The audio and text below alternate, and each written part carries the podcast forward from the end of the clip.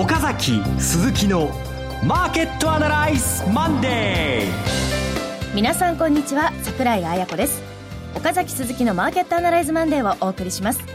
パーソナリティは金融ストラテジストの岡崎良介さん。はい今週水曜日のマーケットプレスが出ます。岡崎良介です。よろしくお願いします。はいそして証券アナリストの鈴木一之さん。鈴木一之です。おはようございます。どうぞいらっしゃいますこの番組はテレビ放送局の BS12 チャンネル12で毎週土曜昼の1時から放送中の岡崎鈴木のマーケットアナライズのラジオ版です。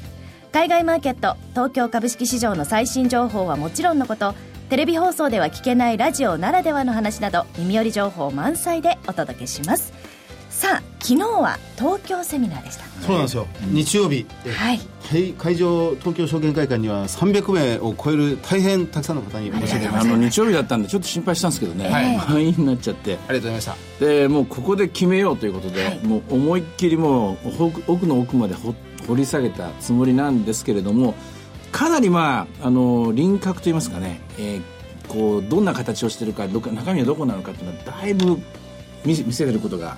明らかにすることができたんですけども最後の最後の結論のところはまだもうちょっと詰めてありないかなっていうのは感じますね、はい、そうですね、まあ、まさに今の相場が相場環境がそういうふうに増してるのかもしれませんが。はい。今週末でまたちょっと見えてくるかもしれませんね。だからまあ今週、ね、うん、そうそうですね。今週の動きっていうのは、はい、やっぱり最後マーケットに耳を傾けなきゃしょうがないところあるんでね、はい、今週の動きこれすごく注目していきたいですね。はい。それでは番組進めてまいります。この番組は株三六五の豊か商事の提供でお送りします今週のストラテジーこのコーナーでは今週の展望についてお話しいただきます。えー、たわけになって3週目になるんですけども、3週間、本当にね、おしくらまんじゅうみたいに綱引き、えー、ずっとまあ高値圏での揉み合いが続いてるんですよね。はい、で、買っている人にはなんで上がんないのかなと思うだろうし、売っている人にはなんで下がんないのかなみたいな、そういうような展開になってきて、そして雇用統計が発表され、雇用統計の結果を受けて FRB、ダドリー議長が利上げ、えー、おそらく9月ではないかと我々は昨日のセミナーで矢島さんと一緒に結論出したんですけども、はい、これがまあ発表されてですね、で、今年、えー、今週はそういう意味では、アメリカの金融政策の先行きが、えー、大体まあ掴んだところでさあマーケットどう動くという、そういうスタートになりましたね。そうですね。あのー、日経平均、先週月曜日に、12連投を達成した。うん、まあ27年ぶりと言ってましたが、その12連投の12日目は、先週月曜日6円高。はい。えで、火曜日26円安。うん、え水曜日69円安。うん、木曜日プラスの14円。はい。で、金曜日がマイナスの27円ですから、うんもう本当にこのお子さんのお小遣いであげたって喜ばれないような金額の上げ下げしか今していないという状況ですね。いや、いいとこね、鈴木さん気がつきましたね。これ、実際にボラティリティ、私私たちが番組の中でいつも注目しているデータがあるんですけども、2種類あって、あの、インプライドボラティリティと言われて、市場で取引されているオプション価格から逆算されたボラティリティというのと、はい、ヒストリカルボラティリティ、今鈴木さんがおっしゃった現実に株価が動いた。そこから計算したボラテリティが2つあるんですよ。で、このヒストリカルボラテリティのが今急速に低下してて、えこれは、えー、かなりまあ遡って去年の9月ぐらいまで遡らないとこのボラティリティの数字は出てこないです。非常にまあボラティリティ、現実のボラティリティ、取引されているボラティリティと、えー、価格のボラティリティの差がものすごく開いてます。なぜそういうことになってるんでしょうね？えこれはまあ、結果としてその、おしくらまんじゅう効果みたいなところもありますけれども、まず、えー、インプライドボラティリティ、オプション取引で、えー、考え、取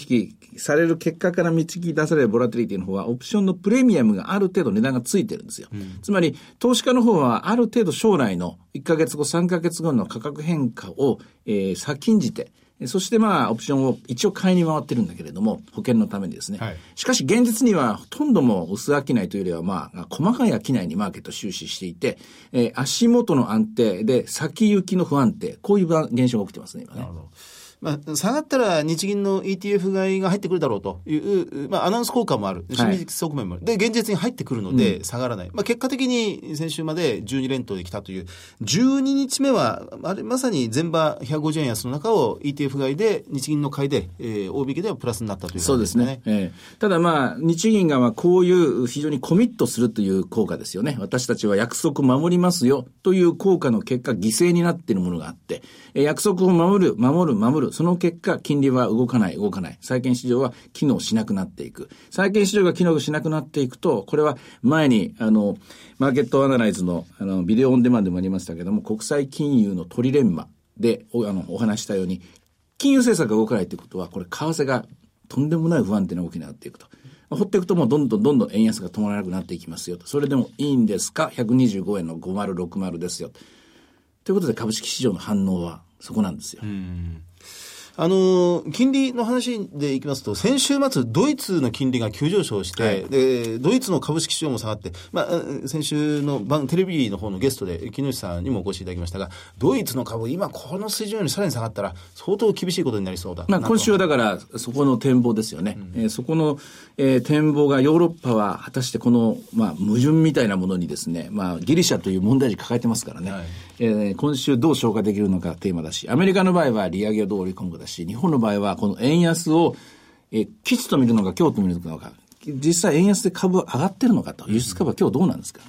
あの、確かに、あの、日経平均は小さい動きなんですが、個々の銘柄は結構調整始まってますね。うん、トヨタが前場で113円安となってますが、これ先週からもう少し下げが強くなってきてまして、で、先に先に上げていた、例えばソニーとか、パナソニックとか、あるいは総合商社の双日、うん、あるいは、えー、この機械の代金工業、うんうんうん、このあたりの株価というのは、もう随分、あ、もう明らかに調整だなという動きには入ってきてますね。やっぱり第2ステージ頑張った株っていうのは、やっぱりここで一回お休み入ってきて、そうですね。やっぱり今日なんかも小型じゃないですか？良くなってきてるのは。そうですね。はい。うん、先週もそうでしたが、マザーズ指数、あるいはジャスタック、このあたりは堅調ではあるんですが、うん、特に大型、外国人好みと言われるような RA の高い、えー、大型株は今日はやはり難聴な動きが目立ってますね。うん、本当にまあ、表面だけ見てると、日経平均株価というタイトルだけ見てるとね、ほとんど動いてないんですけども、まあ中身はですね、本当にこうマグマがこう動くと言いますかね、プレートが動いて動いてるみたいなですね、そういう現象がまあこの2週間続いてまして、今週もそこがいつどういう形で噴火するかっていうところところが注目しなきゃいけないところですね。そうですね。あの、まあ、木下さん、12連投のその前後なんていうのもテレビであの説明してございましたけど、大体過去の例を見ますと、1回連投した後は2週間ぐらいお休み、うん、調整が入るということもお話しされてました。ただあの、昨日、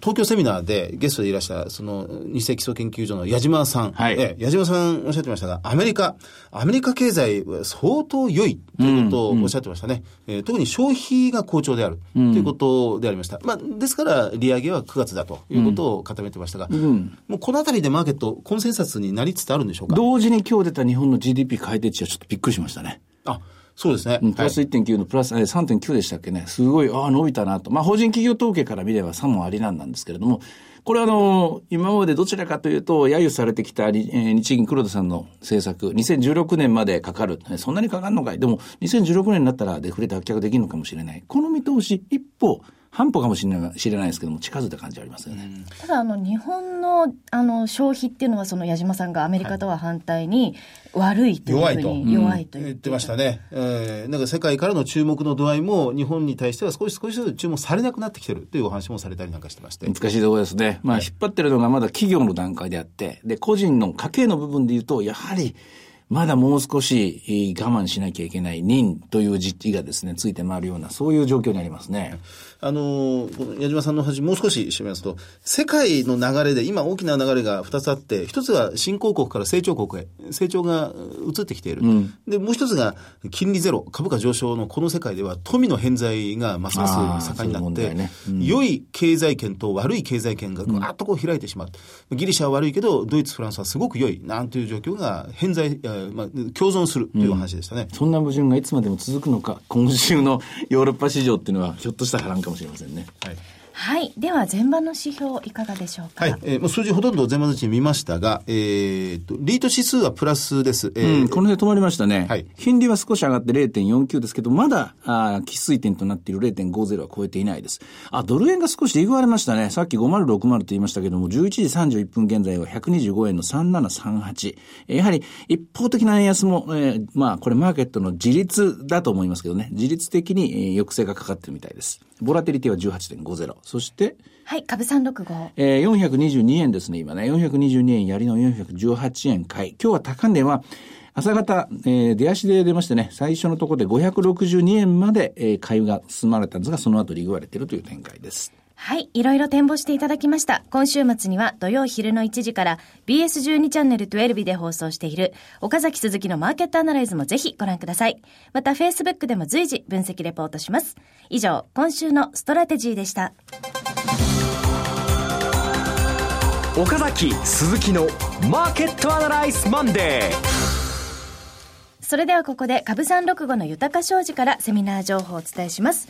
えー、まずは今週末の仙台のセミナーです。こちらは、えー、BS12 チャンネル12マーケットアナライズの、えー、セミナーなんですけれども、豊か商事、えー、仙台支店から特別、あ、ごめんなさい、宇都宮支店からですね、特別に席をご用意していただけるということで、宇都宮枠。はい、ご紹介。締め切りしたんですよ、これね。そうなんです。えっ、ー、と、今週の土曜日、リアルマーケットアナライズ2015ブランニューエクスペリエンス in 仙台開催されるんですが、えー、我々3人とラジオ日経の鎌田記者の予定が、急遽山崎和邦先生をですね、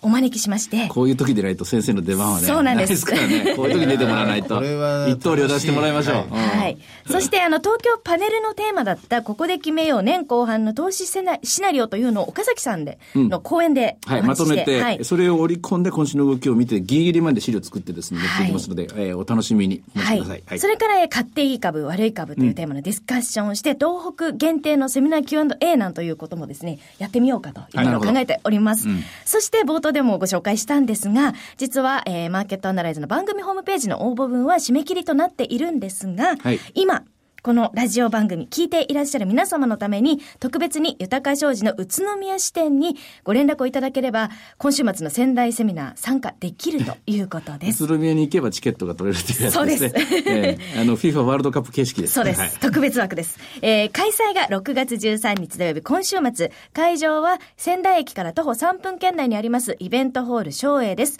お申し込み連絡先は、豊か商事宇都宮支店フリーコール0120-99 0120-997-365 0120-997-365です。こちらにお電話をいただきまして、6月13日の仙台セミナーに行きたいですとお伝えください。えー、今週のね、土曜日で、もうこの、宇都宮支店も締め切りになっちゃうともうダメなので。はい。チケットね。そうです。ラジオをお聞き何枚持ってるかわかんないけれども、はい。ラジオをお聞きになったらもうすぐに電話していただければと思います。えー、受付時間は同日祝日を除く9時から20時です。えー、もう一度繰り返します。お申し込み連絡先は、豊か商事宇都宮支店、フリーコール0120-997-365、0120-997-365です。今週末皆さんにお会いできるの楽しみにしています。はい、さあ、続きまして、株三六五の豊か商事よりセミナー情報です。こちらは3つあります。まずは、えー、岡崎さんがご登壇される、えー、横浜のセミナーです。豊か商事資産用セミナー in 横浜。6月20日土曜日12時30分会場、13時開演です。さあ、6月20日ですが、うん時期的には。えっとね、時期よりもね、あの、今までの私のジンクスです。はい。横浜は、何か起きるんですよ。そうなんですよ。雪で大変難儀さそういうあの天候の話もあるんですけど、それ以上にものすごく重要なタイミングで、要所要所のところですね、ターニングポイントとか、あるいは大きな事件とか、はい、あれ大きなイベント、大きな政策が発表された、そこの説明、分析のところにですね、今まで大体ね、横浜の時はね、そういうちょっとこう、緊張していかなきゃいけないタイミングなんですけど、はい、これは6月20日なんかあるなと思いながらですね、今作ってる資料にちょっと、ね、あの枠を作っておこうと、はい、新たにアディショナルにですね、載せられる部分を開けとこうかなと思ってます。はい、会場は横浜駅北東口、え、北、んいいのかな？えー、T、TKP ガーデンシティ横浜ホール B になります。えお申し込み連絡先は、豊か商事横浜支店フリーコール0120-997-624 0120-997-624です。受付時間は同日祝日を除く9時から20時です。さあ、そして、えー、2つ目のセミナーは鈴木さんです。えー、同じ日です。6月20日土曜日、12時30分会場13時開演の札幌の豊か商事資産運用セミナーです。えー、こちらはですね、えー、豊か商事さん、あ、ごめんなさい、鈴木さんのセミナーの後に、東京金融取引所の担当者さんによるクリック株三六五のセミナーもあります。うん、ということで、さあ、20日、企業のいろいろ業績っていうのが、はい、えー、まあ、決算発表全部出ましたので、はい、それをまとめて、はい、えー、3か月前、銘柄すごくたくさん気合いと思ってたんですが、ええ、多すぎて、うん、かえってあの、もっと絞ってください。お声がありましたんで、厳選して、はい、20銘柄ぐらいに絞ってお持ちしたいと思います。はい、横浜のお店に、あの、皆さんには私がお見せしますので、これ紹介しますので。はい、そうですね。資料交換していただいた同じ日ということでね。はい。会場がですね、TKP 札幌駅カンファレンスセンターカンファレンスルーム B です。お申し込み連絡先は、豊か商事札幌支店、フリーコール0120-191-365、0120-191-365です。受付時間は同日祝日を除く9時から20時です。さあ、それから最後です。えー、3つ目はですね、こちらはコラボセミナーということで、えー、東京で、河合道子、岡崎良介の為替株式セミナーが開催されます。はい、日程が6月27日土曜日12時30分会会場13時開演です。当日は若林 FX アソシエイツ代表取締役兼外国、えー、為替ストラテジスト河合道子さんによる為替セミナーアメリカの利上げ観測とドル、えドルどっぽ高の行方そして岡崎さんから、えー、セミナーがありまして最後に東京金融取引所の石井さんによるクリック株365の概要と特徴のお話ということで、あの前回もあのコラボセミナーやってすごく盛り上がったということなんですが。はい。あのえっ、ー、と、6月のですから、はい、えっ、ー、と、あ、前日だ、はい、東京セミナーの前日に、えー、その時はあの、若林英二先生ですね、はい、あの、若林さんがお見えになりまして、で、まあ、同じ話で、えー、されたんですけど同じタイトルなんですけれども、いや、言っちゃいけないのかもしれませんけど、あの、ちょっとゾッとするような話だったんですよね。えー、ゾッとするような話ですね。あと、私が受けてですね、なんか知んないけども、あの、ちょっと私もそこドギマギしながら最初30分ぐらい喋ったの覚えてますけども、はい、でもいずれにしても、えー、あっと驚くような、そういうようなはい、言っちゃくね、言言いたくなるし、これ、若林さんの話と河合さん、河合さんの話は違うかもしれないので、ね、はい、勝手なこと言えないんですけれどもね、えー、あの、非常に興味深い内容です、はい。どんな内容になるのか楽しみにしていてください。え会場は、新宿会場、えー、エステック情報ビル21階会議室 B です。お申し込み連絡先は、豊か商事埼玉支店フリーコール0120-997-524 0120-997-524または、豊か商事池袋支店フリーコール0120-964-124 0120-964-124です。受付時間は同日祝日を除く9時から20時です。えぜひ皆さん聞きに来てください。さあ、そして最後は番組のお知らせです。男はつらいよの虎さん役でおなじみの昭和を代表する名優、厚見清。24時間全国無料でご覧いただける BS12 チャンネル12では、厚見清が出演し、男はつらいよの原点となった伝説のドラマ、泣いてたまるかを毎週土曜、えー、昼のですね、マーケットアナライズが終わった後の2時から放送しています。うん、1話完結の笑って泣ける人情ドラマ、古き良きあの昭和が蘇ります。今週も厚見清が高校生物教師に扮し、悪戦苦闘する先生シリーズを2本放送。え今週はですね、若かりし頃の宮本信子さんが登場するということで、はい。見てみたいな。ね、厚見清さんとの息の合ったやりとりを楽しみにしてください。チャンネルの見方がわからない方はカスタマーセンターへお電話ください。オペレーターがチャンネルの見方をお教えします。フリーダイヤル0120-222-318 0120-222-318 BS12 チャンネルカスタマーセンターまで。土曜日は厚見清出演の泣いてたまるかを BS12 チャンネル12でマーケットアナライズをご覧になった後、そのままご覧ください。以上、セミナーのお知らせでした。フォローアップ Moraes.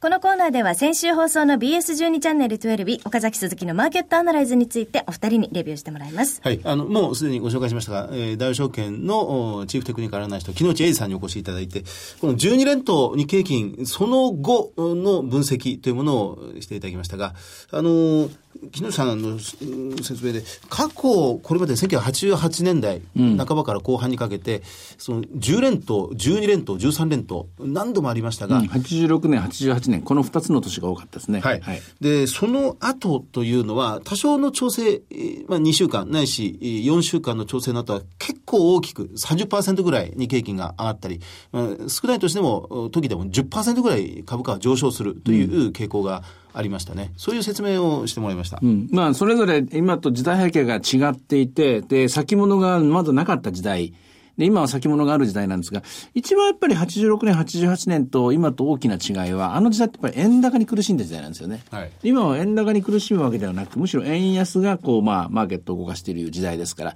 そこはまず違うんですけども、やはり何らかの形で、どっか市場メカニズムの、どこか、えー、ボルトが一つ抜けてしまったのかわからないけども、ちょっとした、まあ、えー、不安と、あるいは期待が交錯する中で、流動性に一つ問題があって、多分今回は、私は金利が動いてないせいじゃないかと思うんですけれどもね。まあ、その結果、12連投という、普通はないですよ。え